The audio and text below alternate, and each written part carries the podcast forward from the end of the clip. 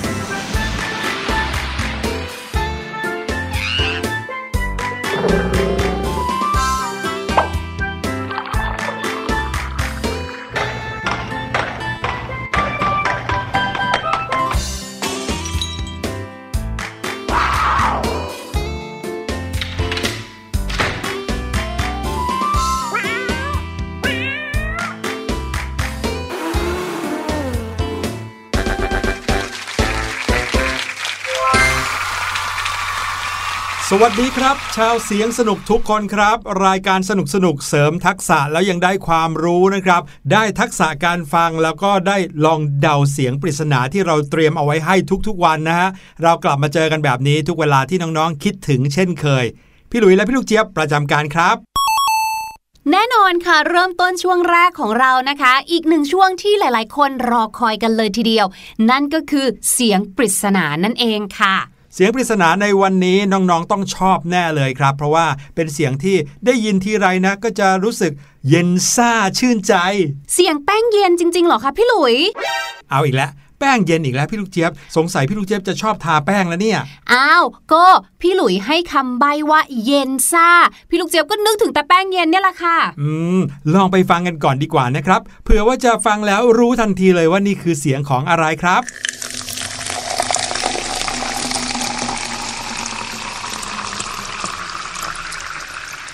โอ้โหฟังแล้วเนี่ยนอกจากจะเย็นจะซ่าแล้วก็จะชื่นใจแล้ว พี่ลูกเจี๊ยบยังรู้สึกเสียวฟันอีกต่างหาก อืมน้องๆล่ะครับ รู้สึกเหมือนกับพี่ลูกเจี๊ยบหรือเปล่า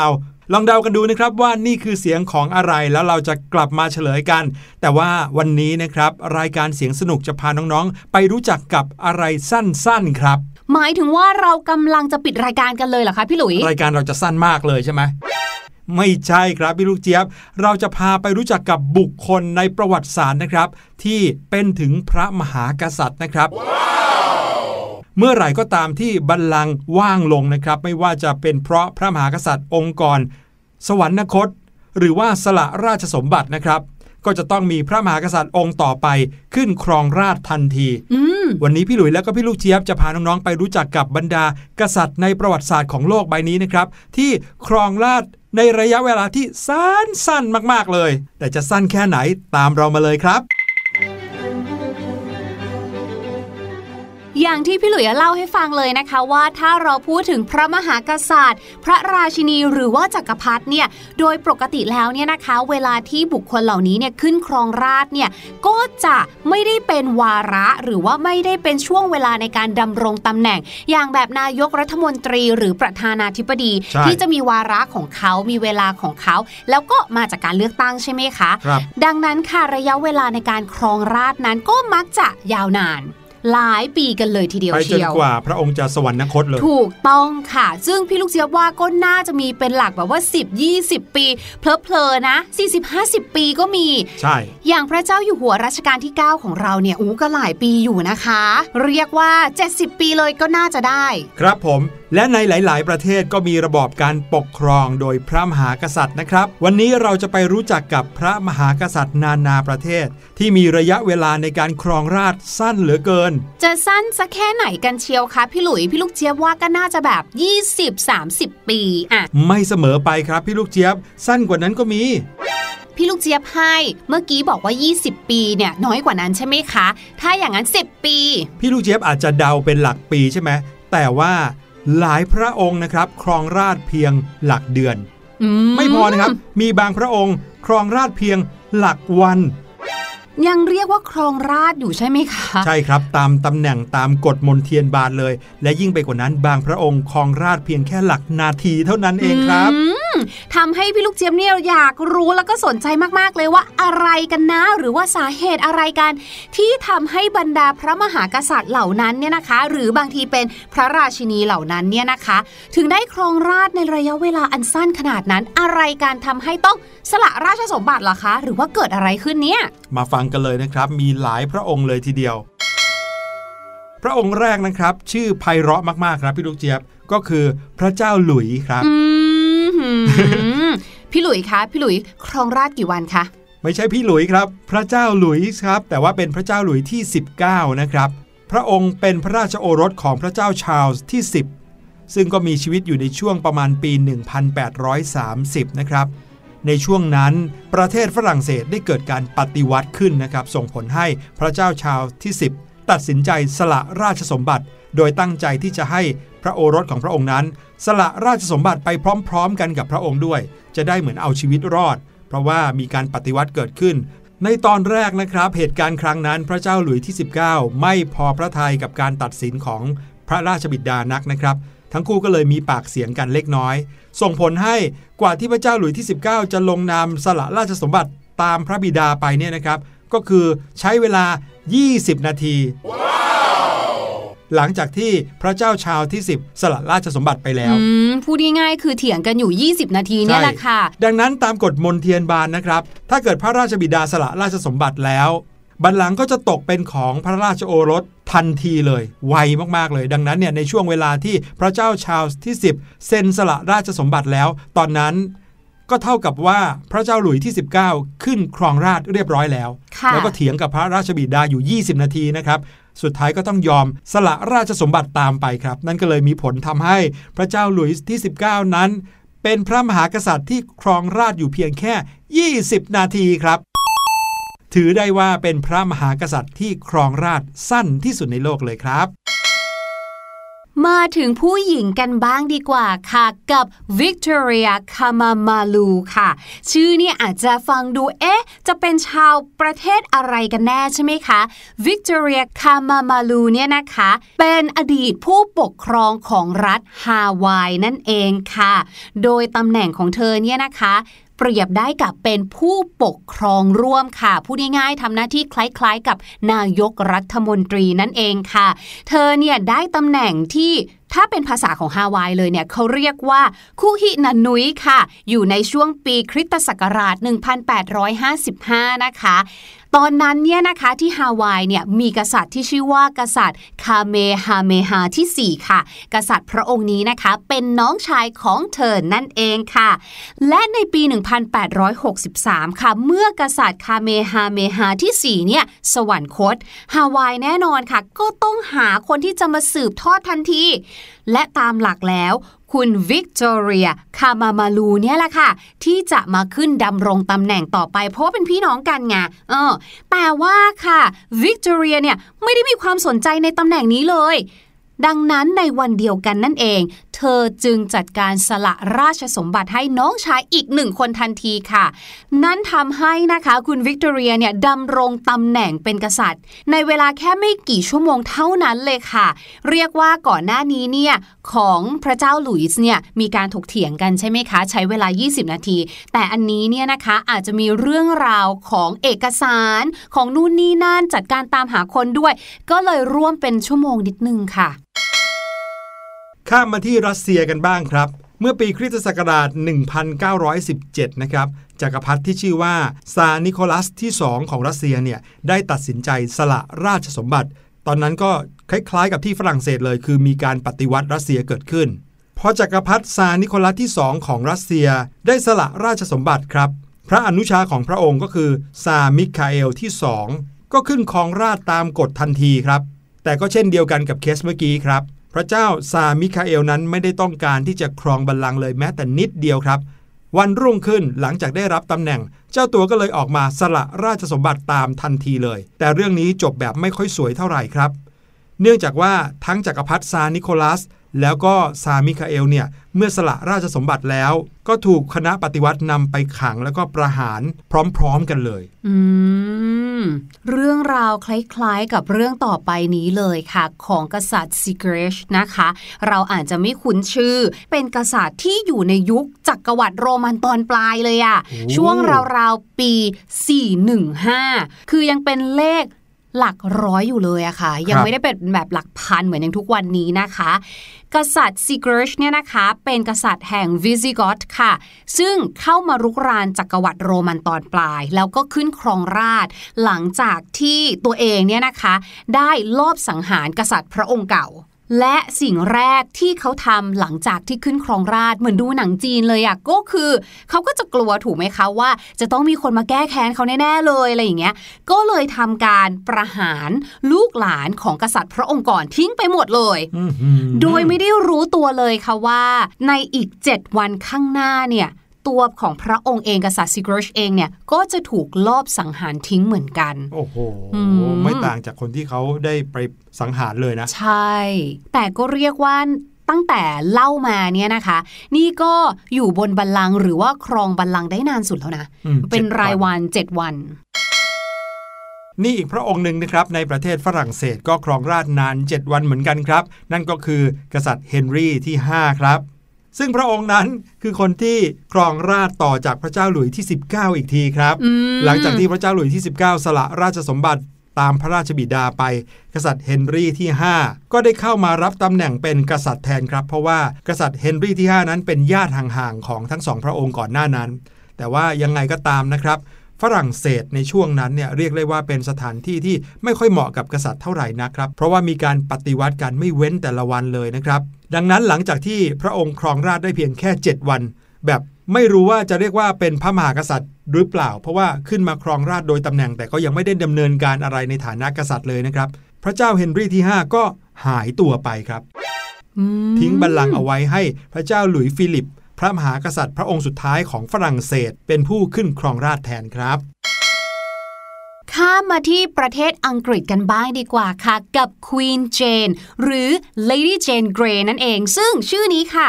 Lady Jane Grey เนี่ยเป็นชื่อเดิมของ Queen Jane นะคะ เพราะตอนแรกเลยเนี่ย Lady Jane Grey เนี่ย เป็นขุนนางอังกฤษที่นับถือโปรเตสแตนต์ธรรมดาธรรมดาคนหนึ่งเลยค่ะ แล้วก็เป็นญาติกับเจ้าชายเอ็ดเวิร์ดพระโอรสองค์เดียวของพระเจ้าเฮนรี่ที่ 8 ค่ะ โดยที่ Lady Jane Grey เนี่ยถูกยัดเยียดตำแหน่งราชินีของอังกฤษให้แบบที่เธอก็ไม่ได้เต็มใจสักเท่าไหร่นัก หลังจากที่เจ้าชายเอ็ดเวิร์ดเนี่ยสวรรคตค่ะ แล้วรู้ไหมว่าทำไมคนถึงต้องยัดเยียดตำแหน่งนี้ให้กับเธอด้วย คือการที่จะให้คนหนึ่งเป็น queen น่ะมันไม่ใช่เรื่องที่แบบว่าง่าย ๆ เลยนะอืมเออ นั่นก็เป็นเพราะว่าถ้าไม่มีใครมารับตำแหน่งนี้ไปเนี่ยตำแหน่งนี้นะคะ queen เนี่ยจะต้องตกเป็นของแมรี่ที่หนึ่งแน่ๆเลย ซึ่งเป็นลูกสาวคนโตของพระเจ้าเฮนรี่ที่ 8 ที่นับถือศาสนาแคทอลิกค่ะ ซึ่งในยุคสมัยก่อนเนี่ยเขาก็ค่อนข้างจะมีความเคร่งครัดในเรื่องของศาสนาใช่ไหมแต่ค่ะ ความพยายามที่จะให้ Lady Jane เนี่ยนะคะเป็น queen เนี่ยก็ไม่ได้ผลสักเท่าไหร่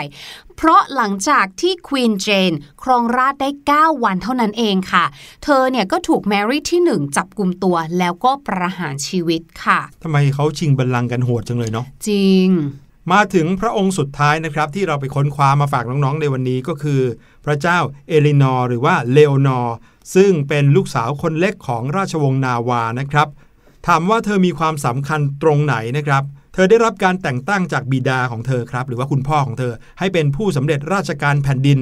ลัดคิวพี่ชายทั้งหมดของเธอที่มีอยู่ครับ ลองนึกดูสิครับว่าในฐานะที่เป็นผู้หญิงด้วย แล้วก็ยังเป็นน้องคนเล็กอีกต่างหาก แต่อยู่ดีๆ พ่อก็ยกตำแหน่งที่สำคัญอย่างผู้สำเร็จราชการแผ่นดินให้กับเธอนะครับ แทนที่จะเป็นของพี่ชายก่อนหน้าเธอทั้งหลาย แล้วก็มีเรื่องที่น่าแปลกมากเกิดขึ้นครับ หลังจากที่บิดาของเอลีนอร์นะครับได้มอบตำแหน่งผู้สำเร็จราชการแผ่นดินให้เธอแล้วเนี่ย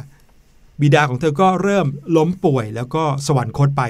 อือืมมบางหลักฐานก็ชี้ว่าเอลีนอร์เนี่ย เป็นคนที่วางยาพิษฆ่าบิดาของเธอเองด้วยซ้ำไปอืมก็เลยทำให้เธอนั้นขึ้นจากตำแหน่งผู้สำเร็จราชการแผ่นดินไปเป็นราชนีแห่งนาวา ในปีคริสตศักราช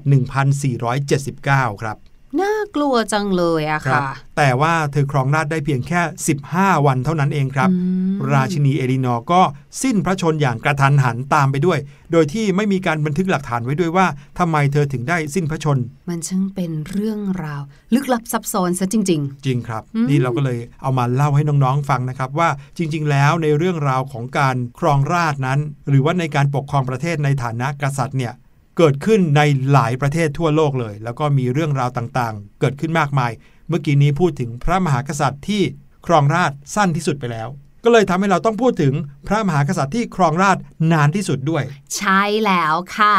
เอาแบบว่าเวอร์ชันสั้นๆ ง่ายๆ รวบรัดหน่อยละกันเนาะ ไปที่ประเทศแรกกันก่อนค่ะ นั่นก็คือฝรั่งเศสนั่นเองค่ะ อันดับนี้อันดับหนึ่งเลยนะคะ ก็คือพระเจ้าหลุยส์ที่ 14 ค่ะอืมพระเจ้าหลุยส์ที่ 14 เนี่ยนะคะ ครองราชย์ตั้งแต่วันที่ 14 พฤษภาคม คริสตศักราช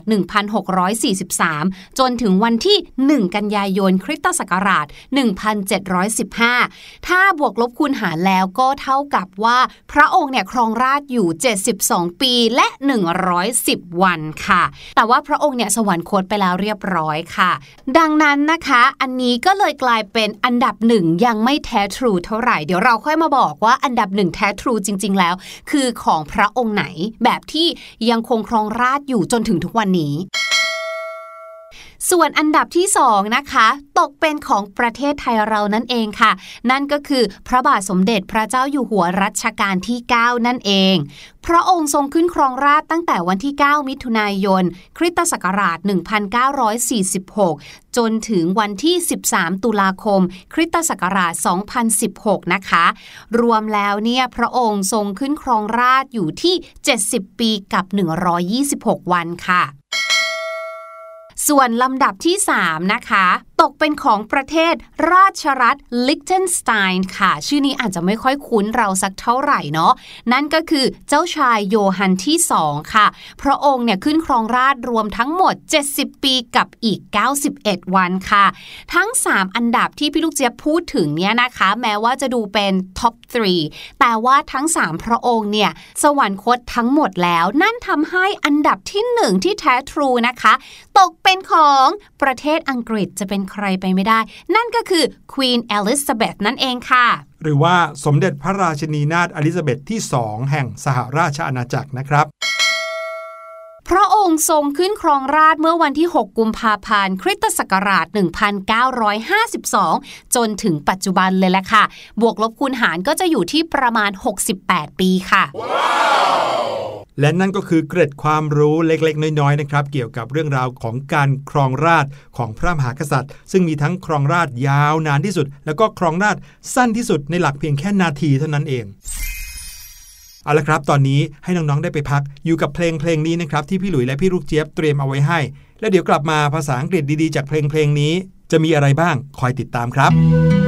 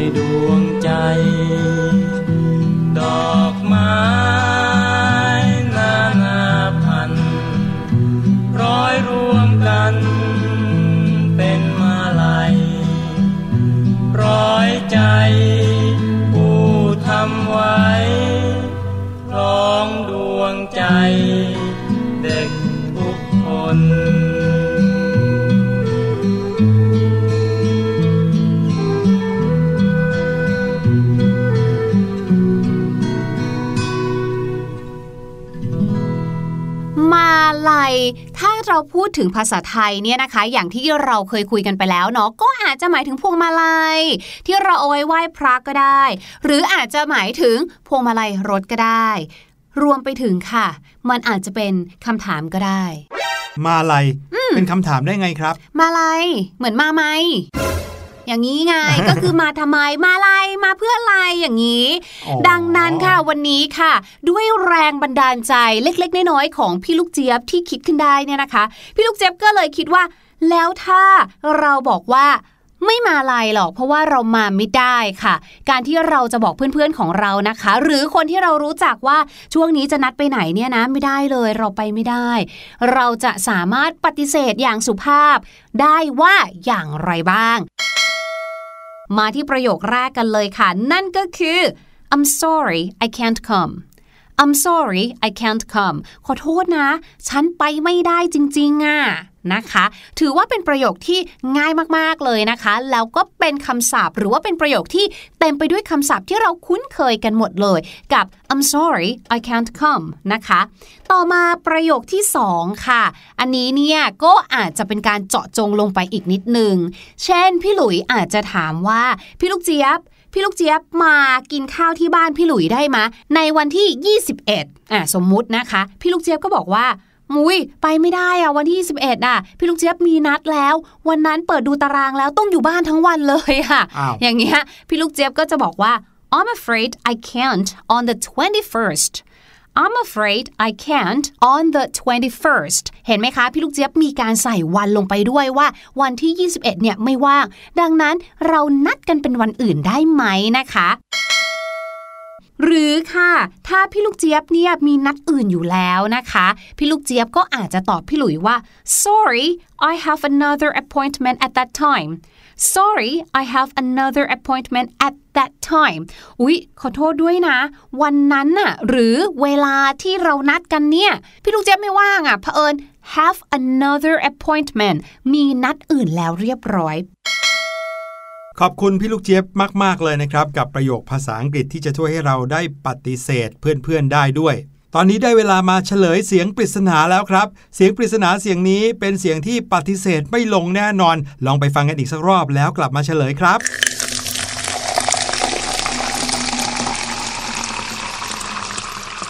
และเสียงปริศนาที่น้องๆได้ยินนะครับ ก็คือเสียงของการเทน้ำนั่นเองครับ แต่แน่นอนครับเสียงแก๊สที่น้องๆได้ยินเนี่ยคงจะไม่ใช่น้ำธรรมดา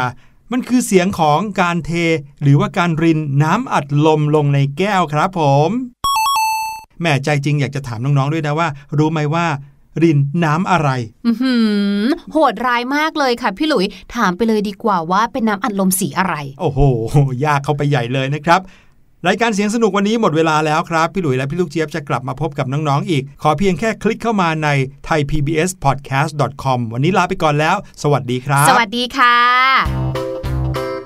สบัดจินตนาการ สนุกกับเสียง เสริมสร้างความรู้